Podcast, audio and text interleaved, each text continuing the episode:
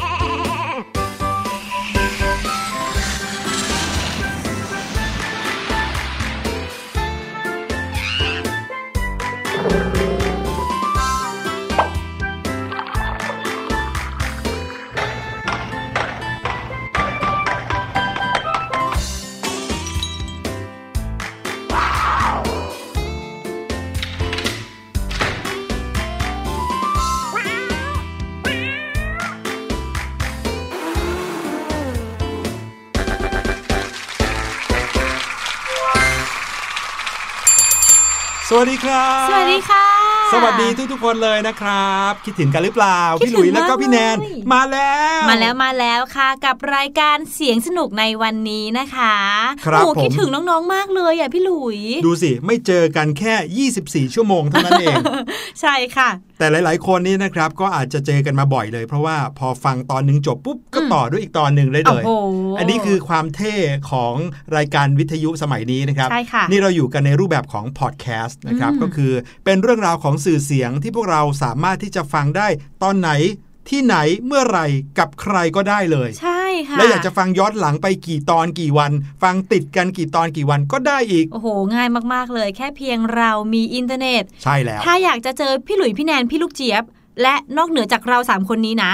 ก็เข้ามาใน thaipbspodcast.com นะคะ เลือกหมวดเด็กและครอบครัวค่ะ ก็จะเจอ โอ้โห รายการเยอะแยะมากมายเลย รวมอืมทั้งเสียงสนุกด้วย ถูกต้องแล้วครับ มาเจอกันได้แบบนี้ทุกเวลาทุกนาทีที่คิดถึงกันเลยนะครับ ค่ะ รายการเสียงสนุกมาพร้อมกันกับข่าวคราวที่หยิบอัปเดตมาจากทั่วทุกมุมโลกอืมข่าวในวันนี้เนี่ยนะครับ เป็นเรื่องราวที่อาจจะไกลตัวพวกเราไปสักนิดหนึ่งค่ะแต่จริง ๆ แล้วก็ไม่ไกลเลยนะครับถึงแม้ว่าจะพูดถึงเรื่องของภูเขาน้ำแข็ง หรือว่าลำธารน้ำแข็งที่ขั้วโลกอืม แต่เอาเข้าจริงแล้วก็ใกล้ตัวเรามาก เพราะว่าหมายถึงสิ่งแวดล้อมของโลกใบนี้ ใช่ค่ะ ซึ่งต้องบอกเลยว่าข่าวที่จะเอามาเล่าในวันนี้เนี่ยเกือบเกือบๆจะเรียกได้ว่าเป็นข่าวร้ายเลยก็ว่าได้โอ้ยพี่แนนไม่ชอบเลยอะอืมเวลาเอาข่าวร้ายมาเล่าให้น้องๆฟังครับ แต่ว่าก็ถือว่าเป็นเครื่องเตือนใจให้เราเนี่ยไม่ใช้ชีวิตแบบไม่ระมัดระวังอะไรเลยถูกต้องและที่สำคัญก็คือเมื่อเรารู้แล้วว่าในอนาคตอาจจะเกิดอะไรที่ไม่ดีขึ้น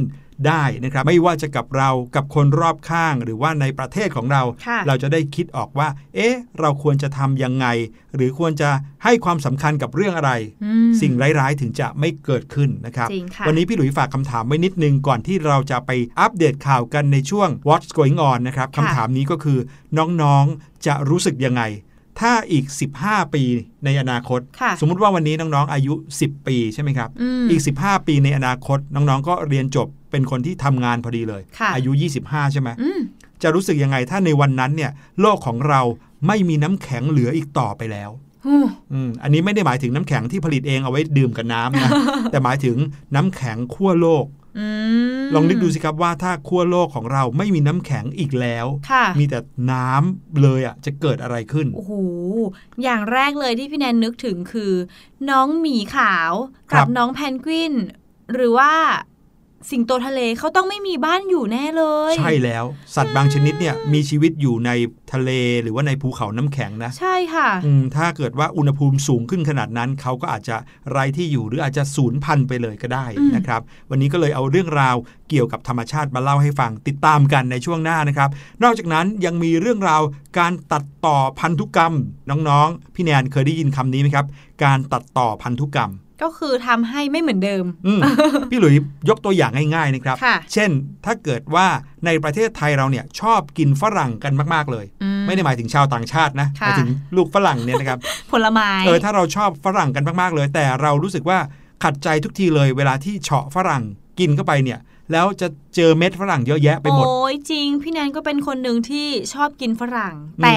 ไม่ชอบเม็ดมากแล้วบางทีกัดไปเนี่ยก็จะ ไปเจอเม็ดแข็งๆๆแล้วเม็ก็ดเยอะใช่แล้วก็ทำให้เรารู้สึกว่า โอ้โห กินยากค่ะ การตัดต่อพันธุกรรมเนี่ยก็คือการคิดค้นทางวิทยาศาสตร์แบบหนึ่งนะครับ ยกตัวอย่างง่าย ๆ ก็คือ สมมุติเราไม่ชอบเม็ดฝรั่งค่ะเขาก็เอาฝรั่งเนี่ยไปตัดต่อพันธุกรรมจนกระทั่งได้ ฝรั่งไร้เมล็ด นี่อืมพี่แนนเคยกินอร่อยเออใช่ไหมฮะแล้วชอบมากด้วยค่ะ ถูกต้องอันนี้แค่ตัวอย่างหนึ่งนะครับอืมยังมีตัวอย่างประเภทที่แบบ ทุเรียนเนี่ยเป็นผลไม้ที่คนชอบมากใช่ไหมครับค่ะแล้วก็ไม่ใช่แค่ในประเทศไทยด้วย หลากหลายประเทศก็ชอบทุเรียน แต่ค่ะอาจจะรู้สึกว่าทุเรียนเนี่ยปอกยากเพราะว่ามีหนาม ใช่ไงโอ้โหูแหลมมากอืมเจ็บมากนะ การตัดต่อพันธุกรรม คือการคิดค้นอะไรบางอย่างที่ทำให้ทุเรียนเนี่ย พอโตขึ้นมาเป็นลูกทุเรียนแล้วเนี่ย กลายเป็นไม่มีหนาม อืมทุเรียนไม่มีหนามอืมพี่แนนคงจะรู้สึกแปลกมากนะเพื่อให้คนรู้สึกว่า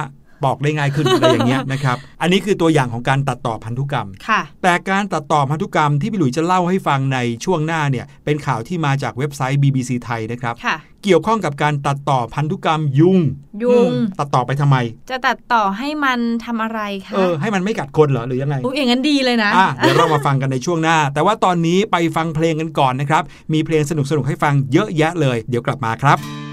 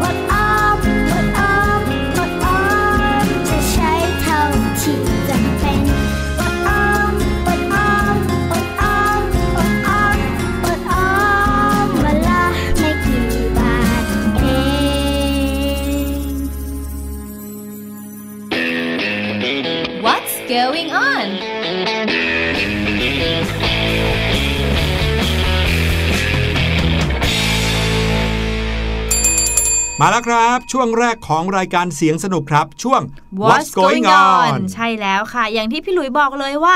เรากำลังจะพูดถึงภูเขาน้ำแข็งกัน ครับอืมลองนึกดูสิว่าถ้าเกิดว่าในอีก 15 ปีข้างหน้า โลกของเรานะครับ ถ้ามองไปที่ขั้วโลกเหนือขั้วโลกใต้เนี่ยจะไม่มีน้ำแข็งเหลืออีกต่อไปแล้วค่ะภูเขาน้ำแข็งขนาดใหญ่หายไปหมด จะเป็นยังไงนะครับ นี่เป็นเรื่องราวที่ต้องบอกเลยว่าเป็นวิกฤตที่อาจจะเกิดขึ้นได้จริงครับ ทีมนักวิจัยระหว่างประเทศที่นำโดย คณะสำรวจอาร์กติกของสหราชอาณาจักรค่ะ ได้สร้างแบบจำลองสภาพภูมิอากาศที่ทันสมัยมากๆ ซึ่งพัฒนาโดย Hadley Centre ของสำนักงานอุตุนิยมวิทยาสหราชอาณาจักรค่ะ จนสามารถประเมินได้ว่าทะเลอาร์กติก อาจจะไม่มีน้ำแข็งเลยภายในปี 2035 หรือพุทธศักราช 2578 ค่ะ หรือเอาง่ายๆ คืออีก 15 ปีข้างหน้านั่นเองน้องครับผมวิธีการคิดของที่เซ็นเตอร์แห่งนี้นะครับ เขาก็บอกว่ามันมีสาเหตุมาจากผลกระทบของแสงแดดในฤดูใบไม้ผลิที่รุนแรงขึ้นๆค่ะ ฤดูใบไม้ผลิของทางตะวันตกเนี่ยก็คือพูดง่ายๆ คล้าย ๆ กับฤดูฝนอืมในบ้านเราเนี่ยแหละครับ ก็เป็นฤดูที่ต้นไม้เนี่ยโอ้โห มีใบมีดอกออกมางอกงาม เพราะว่าน้ำเยอะใช่ไหมครับ แต่ฤดูใบไม้ผลิแทนที่จะอากาศดีสดใส กลายเป็นช่วงเวลาที่แดดร้อนมากขึ้นหลายเท่าเมื่อฤดูใบไม้ผลิรุนแรงมากขึ้นเนี่ยนักวิทยาศาสตร์เขาก็กลัวว่าน้ำแข็งจะละลาย แล้วก็ละลายมากขึ้นมากขึ้น เพราะแสงแดดที่รุนแรงนี้นะครับทำให้อุณหภูมิสูงขึ้นใช่ไหมอืมแล้วก็ใช่ค่ะยังมีน้ำที่ขังในน้ำแข็งเนี่ยก็จะยิ่งเร่งให้แผ่นน้ำแข็งละลายเร็วยิ่งขึ้นนะครับอืมตามปกติแล้วน้ำแข็งที่มีสีขาวจะสะท้อนแสงอาทิตย์ได้มาก ใช่ค่ะอันนี้พวกเราเคยพูดกันในรายการของเราด้วยเหมือนกันเนาะเป็นข่าว อืมยิ่งน้ำแข็งที่มีสีขาวบริเวณขั้วโลกเนี่ย มีเยอะเท่าไหร่ค่ะก็ยิ่งสะท้อนให้แสงแดดเนี่ย สะท้อนออกไปนอกโลกได้มากเท่านั้นอืมพอน้ำแข็งละลายลง แสงแดดก็เข้ามาซึมอยู่ที่พื้นผิวของโลกได้มากขึ้น ใช่ค่ะ เมื่อโลกร้อนขึ้นเรื่อยๆ จะทำให้ผิวหน้าของน้ำแข็งละลาย จนเริ่มเสื่อมสภาพการสะท้อนแสงอาทิตย์แน่นอนครับ เมื่อสะท้อนแสงอาทิตย์ออกไปไม่ได้ ก็ดูดซึมแสงอาทิตย์เข้ามาแทนทำให้โลกนั้น ร้อนขึ้น ใช่ เมื่อโลกร้อนขึ้น น้ำแข็งก็ยิ่งละลายมากขึ้น โอ้โห กลายเป็นวงจรที่ไม่น่าเกิดขึ้นเลยอืเนาะมเรียกว่ายิ่งเกิดขึ้นก็ยิ่งแก้ไขได้ยากขึ้นนะครับ ใช่ค่ะ ข่าวนั้นถ้าพี่แนนจำไม่ผิดคือเขาเอาผืนผ้าที่ขนาดใหญ่สีขาวๆอะครับมาแปะบนภูเขาน้ำแข็งเลยอืมเพื่อไม่ให้เกิดการละลายที่เร็วมากขึ้น ใช่แล้วผืนผ้านั้นก็เป็นสีขาวด้วยเพื่อใช่ที่จะสะท้อนแสงแดดขึ้นไปที่ชั้นบรรยากาศของโลก ใช่ค่ะ ทีมวิจัยเนี้ยเขาทำการประเมินโดยการสร้างแบบจำลองสถานการณ์ที่เคยเกิดขึ้น ในช่วงระหว่างที่โลกเคยเกิดภาวะโลกร้อน และช่วงที่โลกเกิดยุคน้ำแข็ง ช่วงที่โลกเกิดยุคน้ำแข็งเนี่ยเรียกว่ายุค interglacial นะครับโดยยุค interglacial เนี่ยเกิดขึ้นครั้งสุดท้ายเมื่อประมาณ 1 2 0 0 0 0 ปีที่แล้วอืมก็คือเป็นยุคเหมือนกับ Ice Age อะค่ะที่มีแมมมอสจำได้ใช่ไหมครับใช่ตอนนั้นเนี่ยเป็นยุคน้ำแข็งซึ่งโลกของเราก็อากาศแบบเย็นมาก ๆ เลยค่ะ แต่ว่าต่อให้ยังไม่มีมนุษย์มากเท่าทุกวันนี้ ยังไม่มีอุตสาหกรรมมากเท่าทุกวันนี้ แต่โลกของเราก็ร้อนขึ้นโดยธรรมชาติอยู่แล้วค่ะทำให้ยุคน้ำแข็งนั้นต้องจบแล้วก็หมดสิ้นไปอืมลองนึกดูว่าถ้าโลกของเราอุณหภูมิร้อนขึ้นร้อนขึ้นร้อนขึ้นเรื่อยๆ อย่าว่าแต่น้ำแข็งละลาย อย่าว่าแต่สัตว์จะอยู่ไม่ได้ คนก็อยู่ไม่ได้เหมือนกัน ก็จริงค่ะ ข่าววันนี้นะครับเป็นข่าวที่ไม่ได้มาพร้อมกับทางแก้นะน้องอืมๆเพราะว่านี่เป็นเหมือนกับแค่ผลของการประเมินที่ทางนักวิทยาศาสตร์เขาประเมินดู ว่าถ้าเกิดเป็นอย่างนั้นจริง ๆ แล้ว จะเกิดอะไรขึ้นบ้างใช่ซึ่งพี่หลุยแล้วเนี่ยก็ไม่รู้ทางแก้จริง ๆ นอกจากที่จะบอกว่าอะไรที่เราทำเพื่อเป็นการรักษาให้โลกเราทุกวันนี้ ไม่ร้อนมากขึ้นก็ต้องทำให้มากๆนะครับใช่ค่ะ เช่น เราจะใช้ไฟหรือว่าใช้พลังงานก็ต้องใช้ให้พอเหมาะนะครับ ไม่เปิดแอร์ทิ้งไว้ ไม่เปิดไฟทิ้งไว้ให้พลังงานเนี่ยยังคงมีอยู่ในโลก ใช่ค่ะ หรือว่าเป็นพวกรถยนต์ครับถ้าสมมติน้องๆกับเพื่อนเนี่ยบ้านก็อยู่ใกล้ๆกันครับอาจจะติดรถไปกับเพื่อนเลย จะได้ไม่ต้องไปหลายคันด้วยใช่อันคนี้รับก็แก้ปัญหารถติดได้ด้วยเนาะยิ่งมีการเผาไหม้น้อยเท่าไหร่ค่ะโลกของเราก็จะร้อนช้าลงเท่านั้น ใช่เลย มาที่อีกหนึ่งข่าวนะครับ ข่าวนี้ อย่างที่บอกไว้เมื่อกี้นี้นะครับ เป็นเรื่องราวของการตัดต่อพันธุกรรมอืมโอ้โห อันนี้สนุกมาก ๆ เลยน้องๆ เหมือนกับกำลังดูหนังไซไฟอยู่เลยอะ่ะเป็นหนังวิทยาศาสตร์ที่แบบจำได้เลยนะครับ มีหนังอยู่เรื่องหนึ่งตั้งแต่สมัยพี่หลุยยังเด็ก ๆ เลยนะครับอืมเป็นหนังเรื่องเกี่ยวกับมนุษย์ที่กลายเป็นยุงอะ่ะ mosquito man อะอืมกลายเป็นนื่องจยุง เนื่องจากการทดลองในห้องวิทยาศาสตร์ทำให้เขาเนี่ยกลายเป็นยุง เหมือนกับแอนแมนอย่างเงี้ย แต่อันนี้คือกลายเป็นมนุษย์ยุง ซึ่งดูแล้วน่ากลัวมาก แต่ว่าเรื่องนี้เนี่ยนะครับที่จะเล่าเนี่ยเป็นเรื่องราวของการตัดต่อพันธุกรรมยุง แล้วก็เป็นอย่างที่เราได้คุยเกริ่นไปเมื่อกี้นี้ก็คือเขาลดปัญหานะครับ สิ่งที่เขาทำเนี่ยคือการลดปัญหาว่าทำยังไงไม่ให้ยุงกัดคนอ๋อเขาก็เลยตัดต่อพันธุกรรมยุง แล้วก็ปล่อยยุงที่ตัดต่อพันธุกรรมนั้นนะออกไปสู่ธรรมชาติ เพื่อให้เขาไปใช้ชีวิตไปสืบพันธุ์ตามวิสัยของยุงทั่วไป ปล่อยยุงเออตามวิถีชีวิตของยุงทั่วไป แต่เมื่อแพร่พันธุ์หรือว่าขยายพันธุ์แล้วเนี่ยค่ะยุงที่เกิดออกมาก็จะไม่กัดคนหรือว่ากัดคนน้อยลง โอ้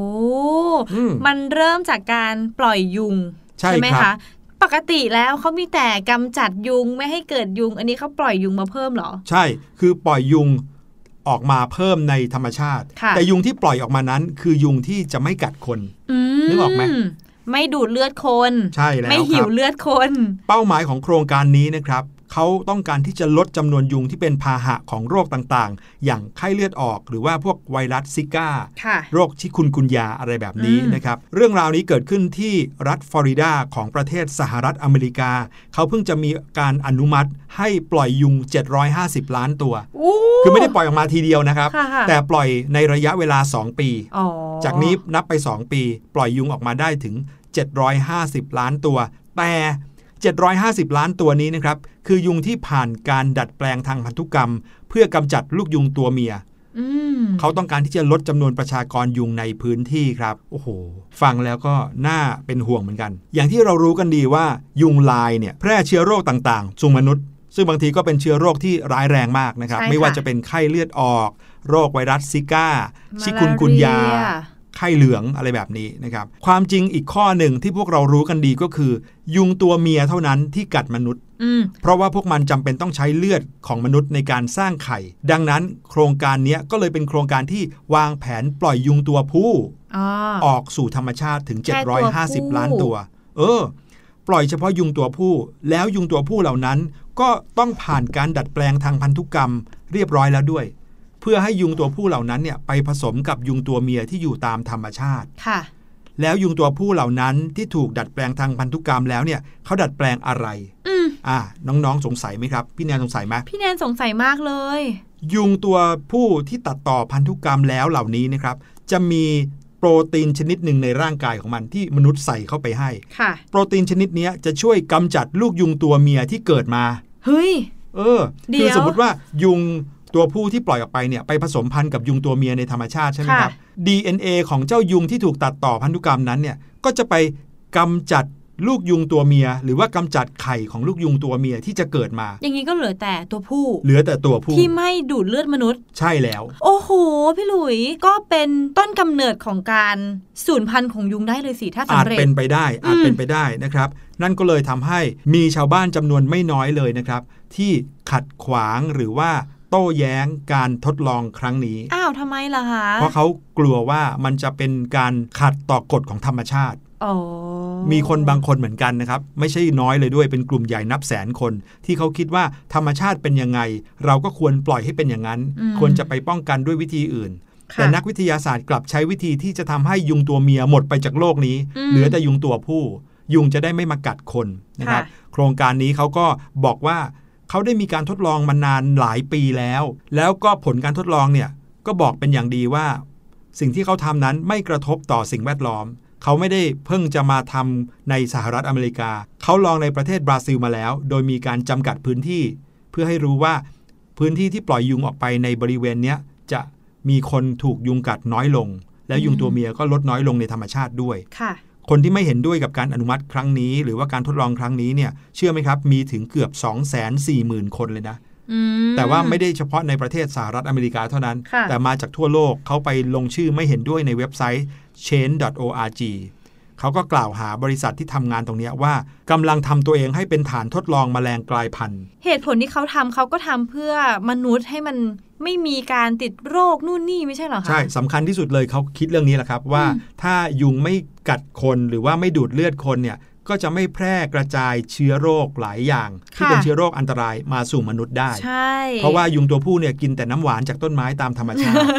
เออก็เป็นจริงค่ะเรื่องที่ยังน่าคิดแล้วก็ถกเถียงกันอยู่นะ ว่าอันไหนเป็นสิ่งที่ควรทำหรือไม่ควรทำแต่พี่หลุยว่าถ้ามีการทดลองแล้ว แล้วไม่เป็นอันตรายต่อธรรมชาติต่อระบบนิเวศจริง ๆ เนี่ยค่ะก็อาจจะมีผลดีมากกว่าผลเสีย เพราะว่ามนุษย์เราก็ จะเป็นโรคต่างๆ เหล่านี้น้อยลงอืมแต่อย่างที่บอกครับไม่มีใครรู้ว่าอนาคตจะเกิดอะไรขึ้นนะครับ องค์กรองค์กรหนึ่งนะครับ ชื่อว่า Friends of the Earth หรือว่าองค์กรเพื่อนโลก ก็เป็นกลุ่มที่ทำงานด้านสิ่งแวดล้อมเขาก็บอกว่า การปล่อยยุงที่ผ่านการตัดต่อทางพันธุกรรมออกมาเนี่ยจะทำให้ชาวฟลอริดาสิ่งแวดล้อมและสิ่งมีชีวิตสายพันธุ์ต่างๆ อยู่ในภาวะเสี่ยงต่อการสูญพันธุ์ได้อือืมมแล้วก็ไปเผชิญความเสี่ยงโดยไม่จำเป็นด้วยนะครับ แถมทุกวันนี้ก็ยังมีโควิด -19 ด้วย ใครจะไปรู้ว่าจะมีอะไรที่ร้ายๆเกิดขึ้นมาอีก ก็จริงค่ะ อืมก็แล้วแต่ใครจะมีความเชื่ออย่างไร หรือว่าใครจะเห็นเป็นยังไงนะครับ แต่สิ่งที่เอามาเล่าให้ฟังเนี่ยก็เพื่อเป็นการบอกว่า มนุษย์เรานะครับก็มีความคิดที่ไม่หยุดยั้งในการที่จะคิดพัฒนาสิ่งต่างๆ ไปได้ เรื่อยๆเลย ใช่ แต่ว่าจะเกิดผลดีหรือผลเสียก็ต้องดูกันต่อไปครับ ใช่ค่ะ เรามาปิดท้ายที่ข่าวน่ารักน่ารักกันดีกว่านะคะ เป็นข่าวเกี่ยวกับเรื่องของสุนัขค่ะอืมเราน้องหเคมายพูดถึงน้องหมาใช่ไหมที่พี่หลุยบอกว่าน้องหมาเนี่ยเป็นเพื่อนกับมนุษย์มานานแสนนานมากๆเลยค่ะ แล้วเขาก็รักเรามากครับๆที่บอกว่าเขาเนี่ยมีเราแค่คนเดียวนะอืมและเรื่องนี้พี่แนนว่าก็ค่อนข้างจริงเลยนะคะ แต่ว่าข่าวในวันนี้ค่ะ ก็ไม่ใช่แค่น้องหมานะ เจ้าของเขาก็รักน้องหมาตัวนี้มาก ๆ เหมือนกันค่ะ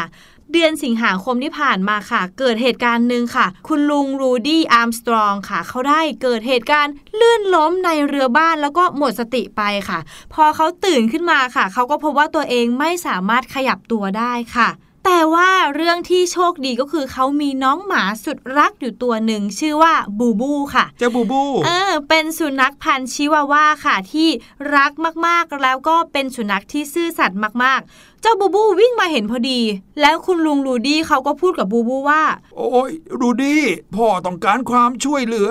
ไปเรียกคิมให้พ่อทีอือหือเรียกเจ้าหมาบูบูว่าลูกเลยนะ ใช่ค่ะ ทีนี้ค่ะ พอบูบูได้ยินอย่างนั้นนะเขาก็เหมือนรู้ว่าต้องทำอะไรอะ่ะ วิ่งออกนอกเรือบ้านของเขาค่ะ แล้วก็มุ่งหน้าไปยังท่าเรือ และที่นั่นเจ้าบูบูก็ได้พบกับคุณคิมค่ะ ซึ่งเป็นผู้ดูแลท่าเรือนี้อยู่ค่ะ คุณคิมเขาบอกว่า มันมาหาฉันแต่ไม่ได้ทักทายเหมือนปกติ มันทั้งเห่า กระโดด เลียหน้า และนอนตะแคงข้าง เหมือนต้องการจะบอกอะไรฉันสักอย่างหนึ่งค่ะ เท่านั้นล่ะค่ะ คุณคิมก็ตามเจ้าบูบู กลับไปที่เรือบ้านของคุณลุงรูดี้เลยค่ะ แล้วก็พบคุณลุงรูดี้เนี่ยนอนอยู่บนพื้น เธอก็เลยรีบโทรแจ้ง 911 ทันทีเลยค่ะไม่นานนะคะ ทีมแพทย์อาสาก็มาถึง และก็ได้พาคุณลุงรูดี้ไปถึงโรงพยาบาลค่ะ ส่วนเจ้าบูบูนะคะ ตอนนี้ก็อยู่ในการดูแลของคุณคิม จนกว่าคุณลุงรูดี้หรือว่าพ่อของมันเนี่ยจะได้ออกจากโรงพยาบาลค่ะ และพี่หลุยคะน้องๆคะรู้หรือเปล่าว่าการที่บูบูเนี่ยรีบไปขอความช่วยเหลือจากคุณคิมได้รวดเร็วขนาดนั้นทำให้อาการของคุณลุงรูดี้ไม่ร้ายแรงมากค่ะ และเขาก็สามารถฟื้นตัวได้ดีอีกด้วยโอ้ดีจังเลย ใช่ไหมและหลายสัปดาห์ผ่านไปนะคะ คุณลุงรูดี้เขาก็ยังพักฟื้นอยู่ที่โรงพยาบาลค่ะ เพราะว่าเขายังต้องทำกายภาพบำบัดค่ะ และแน่นอนว่าเขาจะต้องคิดถึงลูกชายสุดรักสุดห่วงของเขาก็คือบูบูนั่นเองใช่ไหมคะ ครับ ซึ่งคุณลุงรูดี้เขาก็ได้เล่าเรื่องของบูบูที่ช่วยชีวิตเขาให้กับผู้จัดการฝ่ายประชาสัมพันธ์ของทางโรงพยาบาลฟังค่ะ คุณผู้จัดการเขาก็เลยคิดว่าโอ้โหพ่อลูกคู่นี้เขาอยู่ห่างกันมานานแล้วนะ ก็เลยรู้ว่าต้องพาเจ้าบูบูเนี่ย มาเยี่ยมคุณลุงรูดี้ถึงโรงพยาบาลเลย ไม่ต้องรอให้คุณลุงกลับออกจากโรงพยาบาลก่อนค่ะดีจังเลยครับ อืมซึ่งภาพที่พี่แนนเห็นนะคะ เป็นภาพที่ทั้งบูบูและคุณลุงรูดี้เนี่ยได้เจอกันแล้วก็กอดกันแบบอบอุ่นมากๆเลย คุณลุงรูดี้เนี่ยถึงกับน้ำตาไหลร้องไห้ออกมาเลยอืมเพราะว่าคิดถึงเจ้าบูบูค่ะ ใช่ พี่หลุยส์เคยได้ยินเรื่องราวแบบนี้เหมือนกันนะครับค่ะที่ว่าผู้ป่วยที่อาการไม่ค่อยดีเนี่ยอืมอาการแย่กว่าคุณลุงรูดี้คนนี้อีกนะครับค่ะแต่พอเขาได้เจอกับหมาที่เขาเลี้ยงไว้เนี่ยโอ้โห อาการดีขึ้นมาอย่างไม่น่าเชื่อเลยมจริงค่ะ ไม่ใช่แค่คุณลุงนะ เจ้าบูบูก็ตื่นเต้นมากๆ กระโดดขึ้นไปบนตักของคุณลุงเลยอะ่ะแล้วก็กอดกันแบบเอาเป็นว่าพี่แนนเห็นภาพนี้แล้วก็แทบจะอยากร้องไห้ไปด้วยอะ่ะอืมน่ารักจริง ๆ เลยนะครับใช่ค่ะนี่ก็เป็นอีกหนึ่งข่าวที่เป็นความผูกพันของมนุษย์ และสัตว์คู่ใจอย่างเจ้าน้องหมานี่เองแหละครับใช่เดี๋ยวเราไปแล้วฟังเพลงกันก่อนดีกว่านะครับค่ะฟังเรื่องราวดีๆ แล้วก็ต้องฟังเพลงเพราะๆกัน แล้วเดี๋ยวช่วงหน้าพี่ลุงเจี๊ยบรอน้องๆอยู่กับรู้หรือไม่ครับ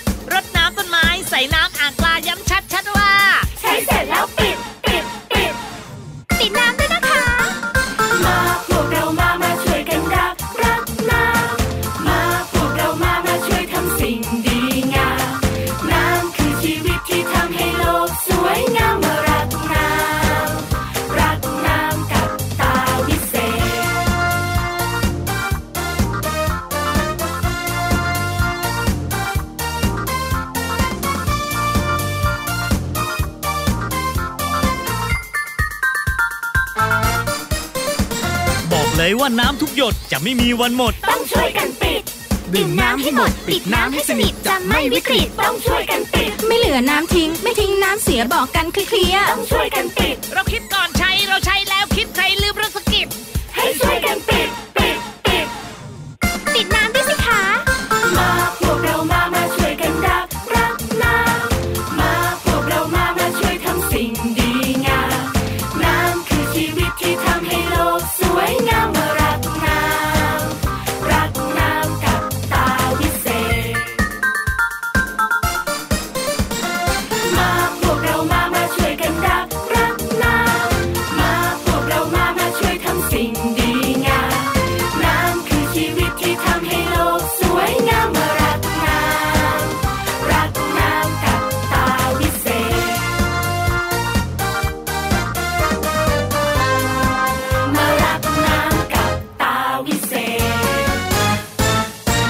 สู่ช่วงที่ 2 ของรายการเสียงสนุกครับ ช่วงนี้เป็นช่วงที่พี่หลุยกับพี่แนนสบายแล้วเออเพราะว่าพี่ลูกเจี๊ยบรอเราอยู่ใช่แล้วเราก็ค่ะจะได้ความรู้ไปพร้อมกับน้องๆด้วยอืมพี่ลูกเจี๊ยบจะมาพร้อมกับเรื่องราวว้าวๆที่วันนี้นะครับจะทำให้พวกเรารู้ว่าการหัวเราะเนี่ยไม่ได้ดี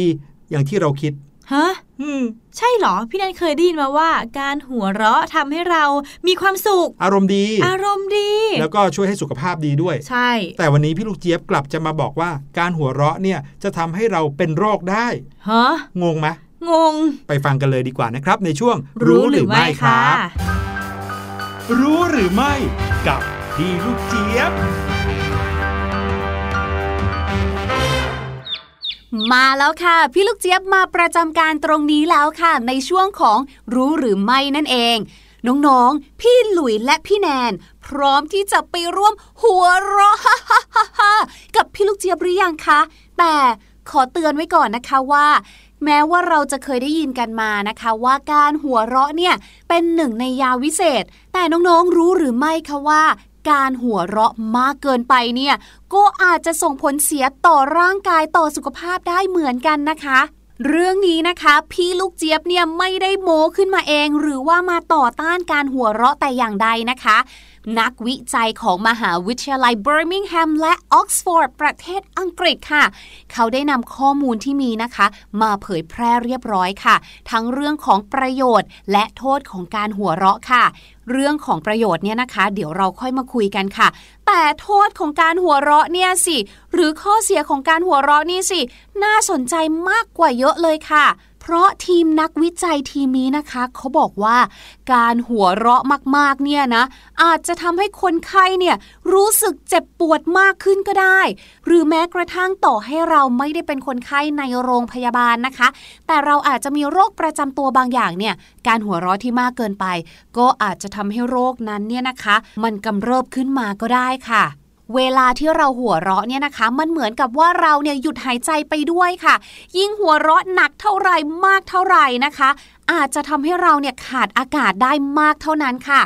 และในระหว่างนั้นนะคะ ถ้าเกิดว่าเรากินไปด้วยคุยไปด้วย แล้วมีเรื่องตลกโปกฮาเกิดขึ้นค่ะ แล้วเราหยุดคำไม่ได้ โดยที่เรายังเคี้ยวข้าวอยู่แบบนี้ค่ะ ก็อาจจะทำให้สิ่งแปลกปลอมค่ะ เช่นข้าวหรืออาหารที่เรากินอยู่ หรือลูกอมอย่างเงี้ย มันหลุดเข้าไปในหลอดลมของเราได้ค่ะ รวมไปถึงนะคะ ต่อให้เราเนี่ยนะคุยกันอยู่เฉยๆ ไม่ได้กินอะไรหรือว่าไม่ได้มีอะไรอยู่ในปากเราเนี่ยนะคะ แต่เวลาที่เรางับอากาศเข้าไปค่ะ แล้วเกิดมีแมลงหรือมีอะไรที่มันลอยอยู่ในอากาศ ที่เราเรียกกันว่าเป็นสิ่งแปลกปลอมละกัน มันก็อาจจะเข้าไปในระบบทางเดินหายใจเราได้ เช่นเดียวกันค่ะ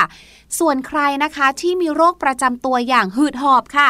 การหัวเราะหนักมากๆเนี่ยก็อาจจะทำให้อาการหืดหอบกำเริบได้เช่นเดียวกันค่ะและอีกหนึ่งอาการค่ะ บอกเลยว่า พี่ลูกเจี๊ยบเคยเจอมาแล้ว และเกิดขึ้นแล้วจริง ๆ เวลาที่เราหัวเราะมากๆอะ บางทีมันเหมือนกับว่า อาจจะทำให้เราเนี่ยนะคะเกิดอาการกลั้นปัสสาวะไว้ไม่อยู่ก็ได้ ที่เราเรียกกันว่าหัวเราะท้องคัดท้องแข็งเนี่ยแหละค่ะ มันก็จะทำให้เราเกิดอาการปัสสาวะเล็ดนั่นแหละค่ะ ที่สำคัญนะคะอาจจะเกิดอาการทำให้เป็นไส้เลื่อนได้ด้วยค่ะ งานวิจัยนี้นะคะ สอนให้เรารู้ว่าไม่ว่าเราจะทำอะไรนะคะ ควรเดินสายกลางค่ะ อย่าหัวเราะอย่างหักโหมมากจนเกินไปนะคะ เพราะไม่งั้นแล้วแล้วก็มันอาจจะส่งโทษต่อสุขภาพต่อร่างกายของเราได้ หลักๆ เลยพี่ลูกเจี๊ยบว่าน่าจะเป็นเรื่องของ การหายใจไม่ทัน อันนี้สำคัญมากที่สุดเลยนะคะ เพราะยังไงก็แล้วแต่พี่ลูกเจี๊ยบว่าหัวเราะวันละนิดจิตแจ่มใสจริง ๆนะคะ เพราะการที่เรามีอารมณ์ขันเนี่ยก็จะช่วยป้องกันความเครียดแล้วก็ป้องกันเราจากโรคภัยไข้เจ็บต่างๆ ได้เช่นเดียวกันค่ะ เอาละค่ะ ขอขอบคุณข้อมูลสนุกสนานน่ารู้แบบนี้นะคะ จากเว็บไซต์ไทยรัฐออนไลน์ด้วยค่ะ ส่วนวันนี้พี่ลูกเจี๊ยบขอตัวไปฮฮฮหัวเราะสักนิดก่อนละกันนะคะ เจอกันใหม่ครั้งหน้าวันนี้ สวัสดีค่ะ รู้หรือไม่กับพี่ลูกเจี๊ยบ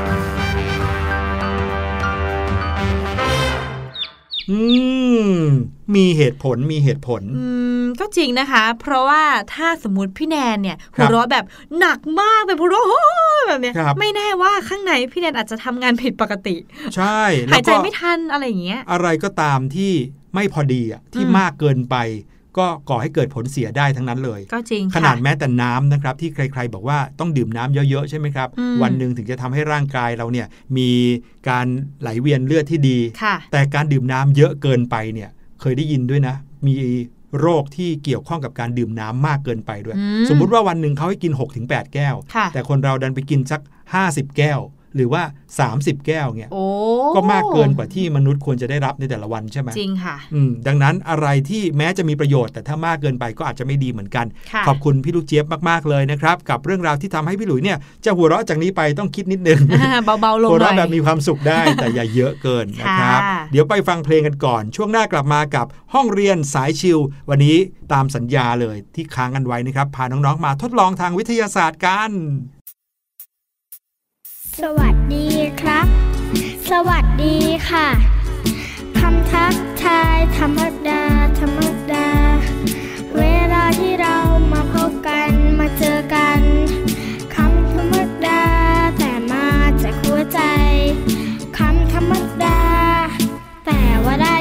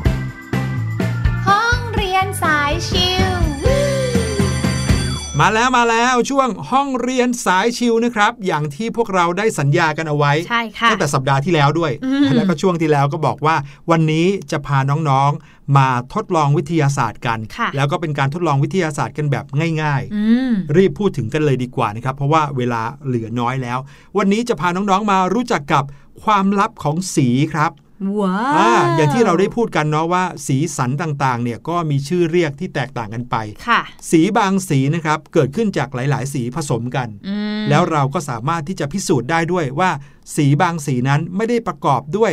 สีที่เรารู้เท่านั้น แต่บางทีอาจจะซ่อนสีอื่นไว้ข้างในโดยที่เราไม่รู้ก็ได้นะครับ ในแต่ละสีที่เราใช้ระบายสีในห้องเรียนเนี่ยอาจจะมีสีรวมกันอยู่ในนั้นถึง 4 สีโอ้อ่าวันนี้จะพาน้องๆมาทดลอง เปิดเผยความลับของสีกันนะครับ วัสดุอุปกรณ์ก็ไม่ยากเลยนะครับ น้องๆเตรียมสีเมจิกเอาไว้ครับค่ะสีดำสีน้ำเงินแล้วก็สีน้ำตาล อันนี้มีเคล็ดลับนิดนึงนะครับ ให้น้องๆ เตรียมสีเมจิกที่เป็นสีเข้มๆเอาไว้หน่อยค่ะจะให้ผลการทดลองที่น่าตื่นเต้นมากยิ่งขึ้นนะครับอืมอย่างที่ 2 ก็คือกระดาษกรองกาแฟ หรือว่ากรองตะกอนน้ำมันก็คือกระดาษที่บางๆหน่อยนะครับ แล้วก็มีเยื่อกระดาษที่ค่อนข้างเหนียวนิดนึงค่ะนะครับที่คุณพ่อใช้กรองกาแฟเนี่ยเอามาทดลองในครั้งนี้ได้ และอย่างที่ 3 ก็คือแก้วใส่น้ำแค่นั้นเองใช้แค่ 3 อย่างนี้เท่านั้นนะครับค่ะวิธีการทดลองง่ายๆก็คือ1นะครับให้น้องๆ ตัดกระดาษกรองออกเป็นแถบยาวๆครับค่ะเป็นกระดาษยาวๆ อาจจะกว้างสัก1เซนติเมตรแล้วก็ยาวสัก5เซน10เซนก็ได้นะครับ ขั้นตอนที่ 2 ให้น้องๆ ระบายสีเมจิกที่ต้องการทดสอบให้เป็นแถบหนาๆ โดยห่างจากปลายกระดาษประมาณสัก1เซนติเมตรค่ะนะครับก็คือว่า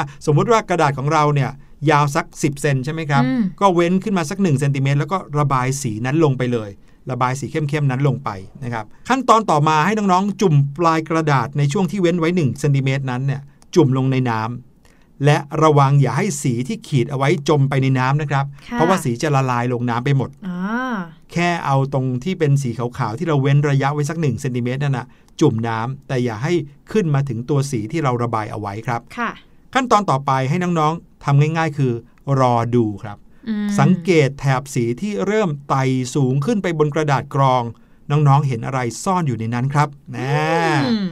และขั้นตอนที่ 5 นะครับนำกระดาษไปหนีบผึ่งไว้ในกับที่ราวตากผ้าของเรา แล้วก็ทดลองสีต่อไปดูค่ะตอนแรกอาจจะเป็นสีน้ำเงิน แล้วก็ต่อด้วยสีน้ำตาล แล้วก็ต่อด้วยสีเขียวเข้ม สีดำอะไรแบบนี้อะน้องๆ เดี๋ยวลองทำตามวิธีนี้ก่อน กดพอสไว้สักนิดหนึ่งไปลองทำก่อนนะครับค่ะถ้าเกิดว่ายังทำกันไม่เสร็จนะครับ ก็หรือว่าไม่เข้าใจก็กลับมาย้อนฟังได้ แล้วเดี๋ยวเรามาฟังผลการทดลองกันครับ ค่ะ อะ ตอนนี้เชื่อว่าหลาย ๆ คนน่าจะทดลองทำกันมาแล้ว ผลการทดลองของเรานะครับ สีที่เราใช้ก็คือสีเมจิกเนี่ยนะครับอืมเราเรียกอีกอย่างหนึ่งว่า สีสังเคราะห์ครับค่ะสีสังเคราะห์นั้นเกิดจากการผสมของแม่สี คือแดง เหลืองน้ำเงิน เรารู้กันอยู่แล้วใช่ไหมครับ แม่สีของเรามีแค่ 3 สีเท่านั้นคือแดงเหลืองน้ำเงิน ใช่แล้วแต่เวลาที่เราเอาสีเหล่านี้ 3 สีเนี้ยมาผสมในอัตราส่วนที่ไม่เท่ากัน บางทีแดงเยอะเหลืองน้อย บางทีเหลืองเยอะน้ำเงินน้อย เหลืองเท่ากับน้ำเงินอะไรแบบนี้ค่ะก็จะทำให้เกิดเฉดสีที่แตกต่างกันมากมาย การแยกสีด้วยกระดาษกรองนี้เราเรียกว่า paper chromatography ครับ ซึ่งเป็นการแยกสารที่ผสมกันในปริมาณน้อย ให้แยกออกมาเป็นแถบสี หรือว่าแถบเส้นสี อาศัยคุณสมบัติ 2 ประการก็คือ 1. สารต่างชนิดกันจะมีความสามารถในการละลายในตัวทำละลายหรือว่าน้ำเนี่ยได้ต่างกันค่ะและอย่างที่ 2 สารต่างชนิดกันก็จะมีความสามารถในการถูกดูดซับด้วยตัวดูดซับหรือในที่นี้ก็คือกระดาษกรองได้แตกต่างกันค่ะนะครับ สารที่ละลายในตัวทำละลายได้ดี ส่วนมากจะถูกดูดซับไม่ดีอืมจึงเคลื่อนที่ไปได้ไกล ส่วนสารที่ละลายในตัวทำละลายได้ไม่ดี ส่วนมากจะถูกดูดซับได้ดี ก็เลยอยู่ใกล้จุดเริ่มต้นอ๋อนะครับ และสิ่งที่น้องๆเห็นก็คงจะได้เห็นกันแล้วค่ะสำหรับใครที่ทดลองตามที่พี่หลุยอธิบายเมื่อกี้นะครับ ก็คือ สีที่แตกต่างกันนั้น ก็จะวิ่งออกไปไกล ไม่เท่ากันอืมทำให้น้องๆเห็นได้เลยว่า สีที่น้องๆเห็นเข้มๆนั้นเนี่ยมันประกอบด้วยสีอะไรบ้างค่ะอย่างสีม่วงอย่างเงี้ยน้องๆจะเห็นเลยว่า แถบที่อยู่ใกล้ ๆ จะเป็นสีแดง และแถบที่อยู่ไกลๆจะเป็นสีน้ำเงินใช่ก็จะผสมกันหลายสีแบบนี้นะครับ ทดลองดูยิ่งถ้าเป็นสีดำนะ ยิ่งโอ้โห Amazing เข้าไปใหญ่เลยอุ้ยน่าสนุกมากเลยค่ะ ครับลองทดลองกันดูนะครับกับ การทดลองความลับของสีในวันนี้ครับ ยังมีอีกหลายการทดลองเลย ที่จะมีมาฝากน้องๆติดตามกันไปวันละสักหนึ่งการทดลองก็พอค่ะครับผมวันนี้รายการเสียงสนุกของเราหมดเวลาลงเรียบร้อยแล้วครับ ใช่แล้วล่ะค่ะ เดี๋ยวพี่แนน พี่หลุย พี่ลูกเจี๊ยบขอตัวลาน้องๆไปก่อนแล้วนะคะ พบกันใหม่ ทุกเวลาที่คิดถึงกันทางไทย PBS podcast com นะคะ วันนี้พี่แนน พี่หลุย พี่ลูกเจี๊ยบขอตัวลาไปก่อนแล้วค่ะ สวัสดีค่ะ สวัสดีครับ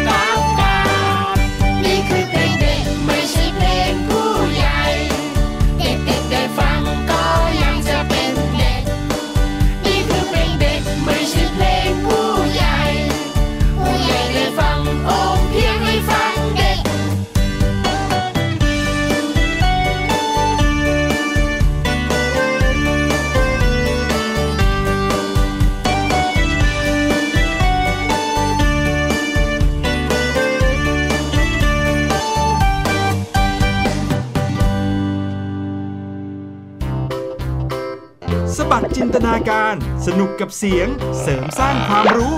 ในรายการ